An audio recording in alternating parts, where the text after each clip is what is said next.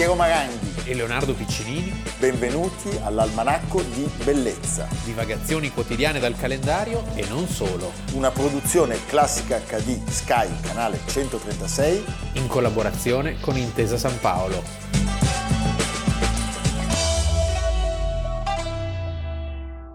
Almanacco di Bellezza, 19 ottobre, Piero Maranghi. Leonardo Piccinini. Leonardo, ogni tanto siamo portati, costretti, ma lo facciamo pensando che sia giusto farlo, a raccontare storie sommerse, inabissate, storie terribili, che avvenute in contesti terribili, poi vengono in qualche modo sbiadite nel tempo e invece eh, è giusto sapere e ricordare.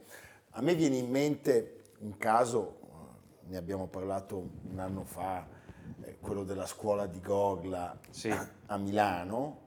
L'altro giorno io sono stato in piazza Piccoli Martiri, che è proprio la piazza certo. dedicata a quella tragedia.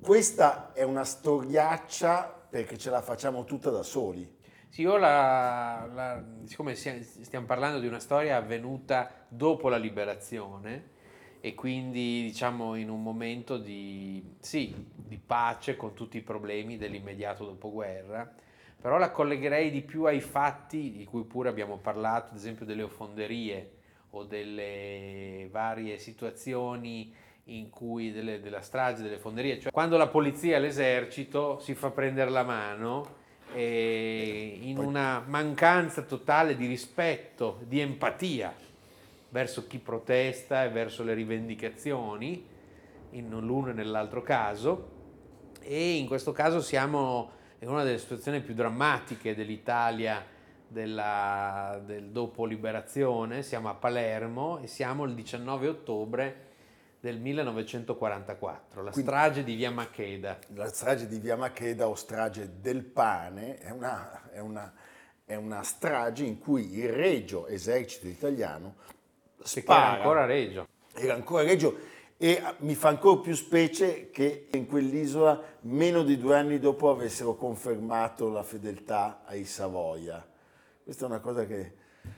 Ah, comunque, che cosa accade? Il Regio Esercito Italiano spara sulla folla che sta manifestando in via Macheda e muoiono, pensate, 24 persone e ne vengono ferite altre 158. È un massacro che prende appunto il nome di strage di Via Macheda o strage del pane. Una strage del tutto immotivata. Ricordiamo qual era la situazione della Sicilia. La Sicilia è la prima parte d'Italia. Operazione Aschi viene Operazione Aschi conquistata viene in un mese, Patton da una parte, Montgomery dall'altra. Patton da una parte, in Montgomery di... il generale d'acciaio. Sì, cerca eh, di visibilità l'uno e l'altro. L'uno e l'altro. Eh, che cosa voleva dire? Allora, voleva dire che prima di invadere la Sicilia, di sbarcare in Sicilia, non come gli orsi... Carlo Orsi? No, ah, Dino, Dino Buzzati. Dino cioè. Buzzati. Gli americani e gli inglesi avevano bombardato l'isola e soprattutto le città e una città che era particolarmente colpita era proprio la capitale, Palermo. E quindi... quindi immaginatevi Palermo di quegli anni senza acqua, senza cibo, condizioni igieniche precarie, eh, insomma tutto quello che non deve accadere. Il 22 luglio Patton arriva nella capitale dell'isola e a quel punto però cosa succede? Sono i tedeschi che iniziano a bombardare avendola persa. Quindi la situazione, sì, è sì. vero, è stata liberata, ma la situazione è una situazione di grande precarietà, non c'è pane, eh, ci sono salari che vengono considerati soprattutto dagli impiegati pubblici troppo bassi, non si può far fronte a una situazione di emergenza. Ci sono gli americani con le bandiere sì. che però gli americani stanno lì un attimo e poi devono andare. Sì. Eh? Allora, eh, a un certo punto eh, iniziano delle, delle timide organizzazioni di protesta i perché, notabili sono sempre lì che no, gestiscono notabili, il traffico come prima e più di prima. Diciamo che il, seda, il Sedara è eh, sempre certo, in agguato. Sì. Eh, non c'è il cibo, mancano i vestiti, i generi di prima necessità, c'è un fiorire sempre più iniquo del mercato. Il mercato nero. Del mercato nero. In questo contesto difficilissimo, il 18 di ottobre del 44, Sciopero. sciopero dei lavoratori in attesa di un incontro con chi? Il commissario prefettizio o barone Enrico Merlo. Il barone Merlo. I dimostranti cosa fanno? Chiedono dei salari adeguati al caro vita, pane e pasta per tutti. Il barone dice no. No, lui proprio non... Dice non ci sono soldi. non ci sono soldi, il comune non ha soldi e Questi qua tornano. tornano all'indomani. Che cosa fanno? Il giorno dopo arrivano tutti i dipendenti Eh, comunali, figurati. netturbini, impiegati, post telegrafonici, ferrovieri, Poi ci sono anche i separatisti. della Lega Giovanile. Sì. che ahimè potrebbero strumentalizzare, qua mi viene già in mente Giuliano, Giuliano, beh, cioè, eh, diciamo, certamente questa- questo, questo episodio è scatenante. È scatenante. La, la- la- la presa di posizione, la mancanza di fiducia nel- nei confronti del governo centrale. e a loro si aggiungono donne, bambini, ragazzi. A mezzogiorno del 19 ottobre si forma un lungo corteo che de- decide di dirigersi verso quel palazzo, Palazzo Comitini, che era in via Macheda, Pieno, la centro, sede pieno centro della prefettura. Sì. eh? Oggi è la sede della città metropolitana. È una delegazione chiede di essere ricevuta dal prefetto Paolo D'Antoni e dall'alto commissario per la Sicilia Salvatore Aldisio. E la folla, si, si- la folla aumenta, la folla aumenta, ci sono una trentina di uomini tra carabinieri e agenti di pubblica sicurezza che stanno lì a vigilare, a un certo punto viene fuori che né il prefetto né l'alto commissario sono presenti, quindi gli scioperanti si sentono un po' presi in giro, alcuni perdono la pazienza, c'è un po' di rumore, fanno... qualche pietra, legni, le saracinesche dei negozi chiusi vengono colpite, però ecco, non stiamo parlando di niente Sì. di più. Preso dal panico, Non è l'assalto al palazzo d'inverno, no, no, neanche a Capitol Hill. no. eh. Preso dal panico, il viceprefetto Giuseppe. Pampillonea telefona al comando militare della Sicilia e chiede eh, l'invio urgente di soldati per difendere la prefettura. Cosa accade? Dalla caserma, la caserma Ciro Scianna, partono una cinquantina di soldati, parliamo del 139 Reggimento Fanteria Sabauda, Tutti sardi. eh, tutti sardi, a parte il comandante che si chiamava Lo Sardo, ma che era siciliano, no, molti sardi. Il, il sottotenente che li comandava in realtà era di Canicattì, appunto, Calogero Lo Sardo. E quando arrivano le camionette, i manifestanti accolgono i militari col lancio di qualche pietra. Sì, allora il sottotenente ordina di sparare Ad altezza ad d'uomo. altezza d'uomo e di lanciare, pensa che la crudeltà, l'efferatezza, bombe a mano sulla folla. E quindi, sai, è facile lì, davanti a dei manifestanti inermi. Eh, 24, 24 Sì. manifestanti, molti di loro sono giovanissimi, rimangono a terra, uccisi. Poi ci sono 158 feriti, dei quali molti gravi. Quindi poi ci saranno mutilazioni, tutte cose, delle- una scia tragica. Il governo il giorno dopo, il governo, Eh, quel dare- governo, eh, sì. perché poi di governi in quel Sì. momento ce n'erano due, Deve dare una versione così, eh, no? giustificativa. e quindi e dicono quindi, sono sì. stati i manifestanti a sparare per primi alcuni, alc- alcuni colpi di pistola Erano quattro gatti. No, questa è la voce di... del presidente del- quello lì. No, eh, vengono sottostimate le cifre degli offesi. La posizione comunque è che si considera un tributo necessario al ritorno dell'ordine. Sì, C'è anche chi alza il dito per accusare i separatisti, quindi si fa, come dire, eh, già che ci siamo, sì, eh, prendiamo... due piccioni con una fava. E quindi il risultato è che eh, la cosa viene pian piano insabbiata, non c'è una prova rispetto alla responsabilità dei manifestanti. Si arriva al 1947, processo presso il Tribunale Militare di Taranto. È un caso che si conclude, pensa, in appena due giorni. Due giorni, cioè vuol dire proprio... Lo stesso pubblico ministero nega il delitto di strage e ammette solo l'eccesso colposo nell'uso legittimo di armi. Quindi nessuna condanna verrà emessa contro gli esecutori. Sì, è come quelle che oggi vengono chiamate le vittime collaterali, no? In realtà c'è stata una volontà di uccidere, poi il lancio di bombe a mano, cosa ci può essere di più efferato?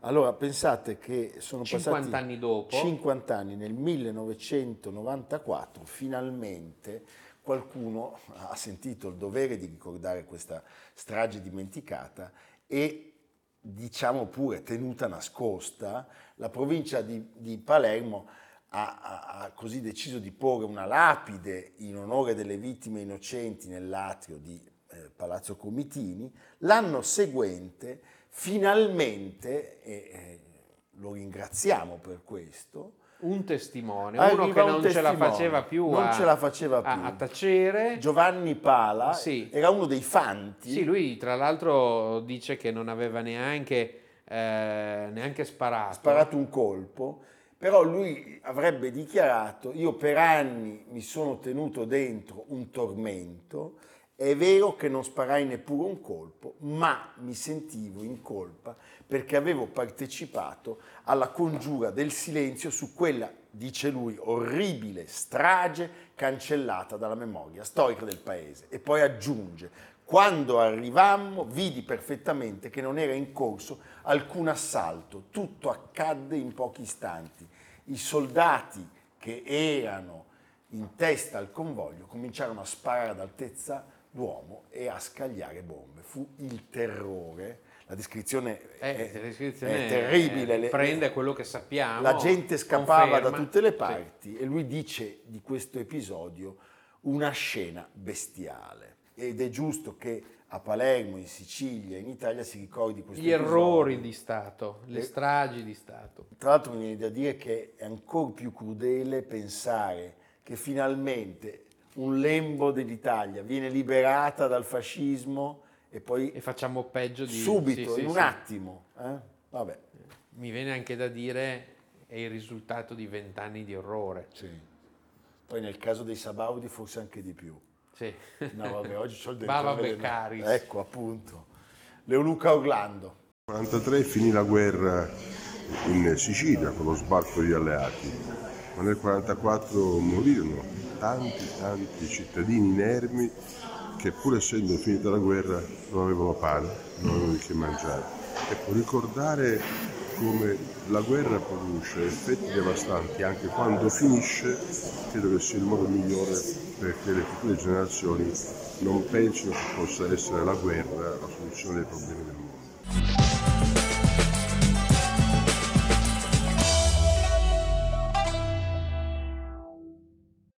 Cinque amici stupendi eh, eseguono la trota di Schubert, Zubin Mehta suona il contrabbasso, Isaac Perman al violino, Pinkas Zuckerman e la viola, Daniel Barenboim al pianoforte e Jacqueline Dupré, meta e meteora meravigliosa della storia dell'interpretazione, Al violoncello. al violoncello.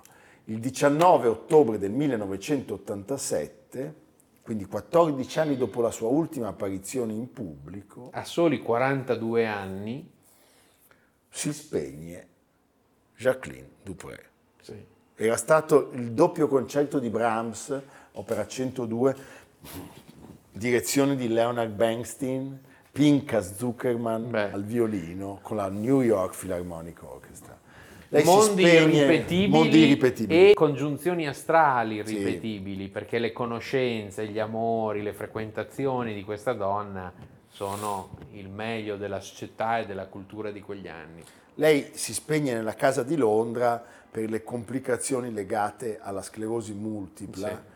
malattia che l'aveva colpita anni prima. Lei, lei era nata a Oxford, era figlia di Iris Maud Dupré, che era una pianista insegnante, e di Derek Dupré, ragioniere caporedattore della rivista The Accountant. Sì, la famiglia era originaria delle Channel Islands di, di Jersey, eh, quindi Il nome. il nome è un nome di origine francese. Questa bambina, da poco compiuti quattro anni, ascolta la radio un giorno e sente il suono del violoncello, un po' come Amerigo, Sì. è, dobbiamo dirlo al nostro che pubblico, ha avuto che l'imprinting. è un grande violoncellista ha avuto come maestro, tra l'altro, il compianto Rocco Filippini, che un giorno mi disse, parlando della Dupré, questa cometa stupenda della storia della musica. Allora, lei, ascoltando il violoncello, chiede alla madre se è possibile avere uno di quelli, dice, e le viene regalato appunto lo strumento. Che bello. A cinque anni va a studiare alla London Cello School, violoncello school, Nella classe di Alison Dalrymple, che è la miglior insegnante di violoncello infantile di tutta Londra, che oltre alla Dupré insegnerà anche un altro solista inglese, Julian Lloyd Webber. Dal 56 al 61 lei, pensate, per cinque volte consecutive vince la borsa di studio Iermina Suggia, alla Royal Academy e quindi può continuare a studiare e le lezioni private che eh, avranno un ruolo decisivo per lei sono quelle di William Pleath che eh, le avrebbe insegnato non soltanto le basi fondamentali del, del modo, del modo di suonare, ma anche una passione straordinaria, che è il punto da cui siamo partiti, per la musica da camera, caratteristica che ha unito certamente questa meravigliosa interprete agli altri partecipanti a quella sessione indimenticabile. Cello Daddy.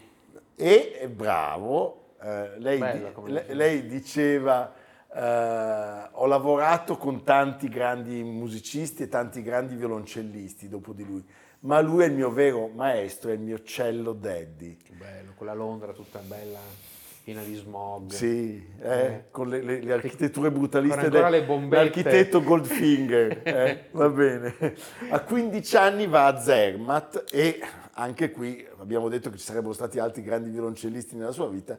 Lei fa una masterclass con Pablo Casals due anni più tardi, quando già la sua carriera è eh, una carriera avviata, incontra Paul Tortellier e decide, pensate, seguirlo. oggi non c'è uno strumentista che farebbe una cosa del genere, di interrompere Perché? perché vuole stare con lui. No, dico lo- perché oggi non c'è... perché oggi eh, pecunia, Eh, come le cantanti che provavano per due mesi le opere, un mese e mezzo, Sì. stavano a casa del direttore d'orchestra. Oggi le star arrivano a volte una settimana prima della prima e poi fanno, fanno quello che vogliono e si sente. Eh sì. E si sente. eh? Il 14 agosto del 1962 debutta a 17 anni ai Proms, segnando una data fondamentale della sua carriera e e un, diciamo, un musicista che sarà uno dei suoi cavalli di battaglia, Elgar. Elgar. Voi l'avete vista diretta da Daniel Barenboim, ma eh, quel primo concerto fu diretto dal grande Malcolm Sargent. Ecco, c'è da dire che lei, fin da questo momento, avrà un- una passione del pubblico, un successo, un seguito davvero travolgente. Travolgente, tant'è che alla Royal Albert Hall tutti gli anni fino al 69 lei ha una presenza fissa e per due edizioni successive a quella prima con Sargent lei riesegue il concerto di Elgar.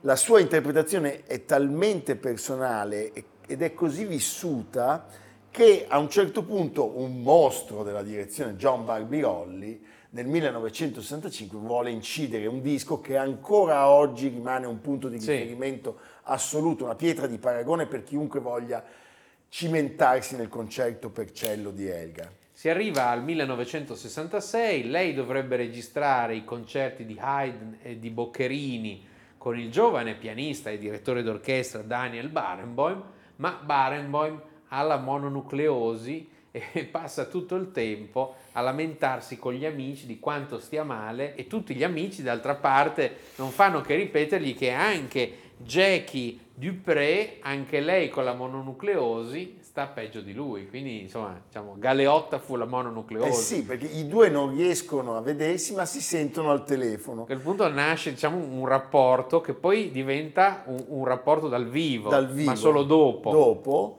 loro dovrebbero in quei giorni parlare di Haydn, di Boccherini, invece passano eh, diversi giorni a parlare delle ghiandole gonfie e delle ossa che fanno male. Tra Ma l'altro un saluto, mi ricorda a Daniel Barenboim che ha scritto un pezzo bellissimo, Bellissimo, su Repubblica. Repubblica sulla- sul disastro della Israele e della Palestina, un uomo di pace, un uomo che ha fatto tanto per cercare di superare questa situazione incredibile. un titano.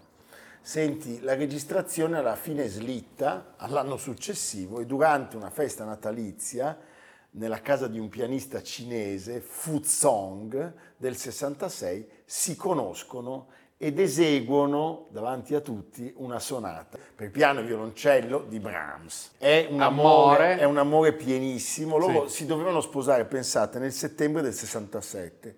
Ma dopo E vedi che torna Israele. nella biografia no? la, la guerra dei sei giorni. Loro fanno dei concerti a sostegno della popolazione Sì. israeliana durante la guerra dei sei giorni e l'entusiasmo per la fine delle ostilità, 15 giugno 1967, li spinge a sposarsi Al decimo subito. giorno. Sì, si sposano a Gerusalemme Il decimo il decimo giorno, sotto il muro del pianto e diventano di colpo la Beh. coppia musicale più sexy e glamour del mondo.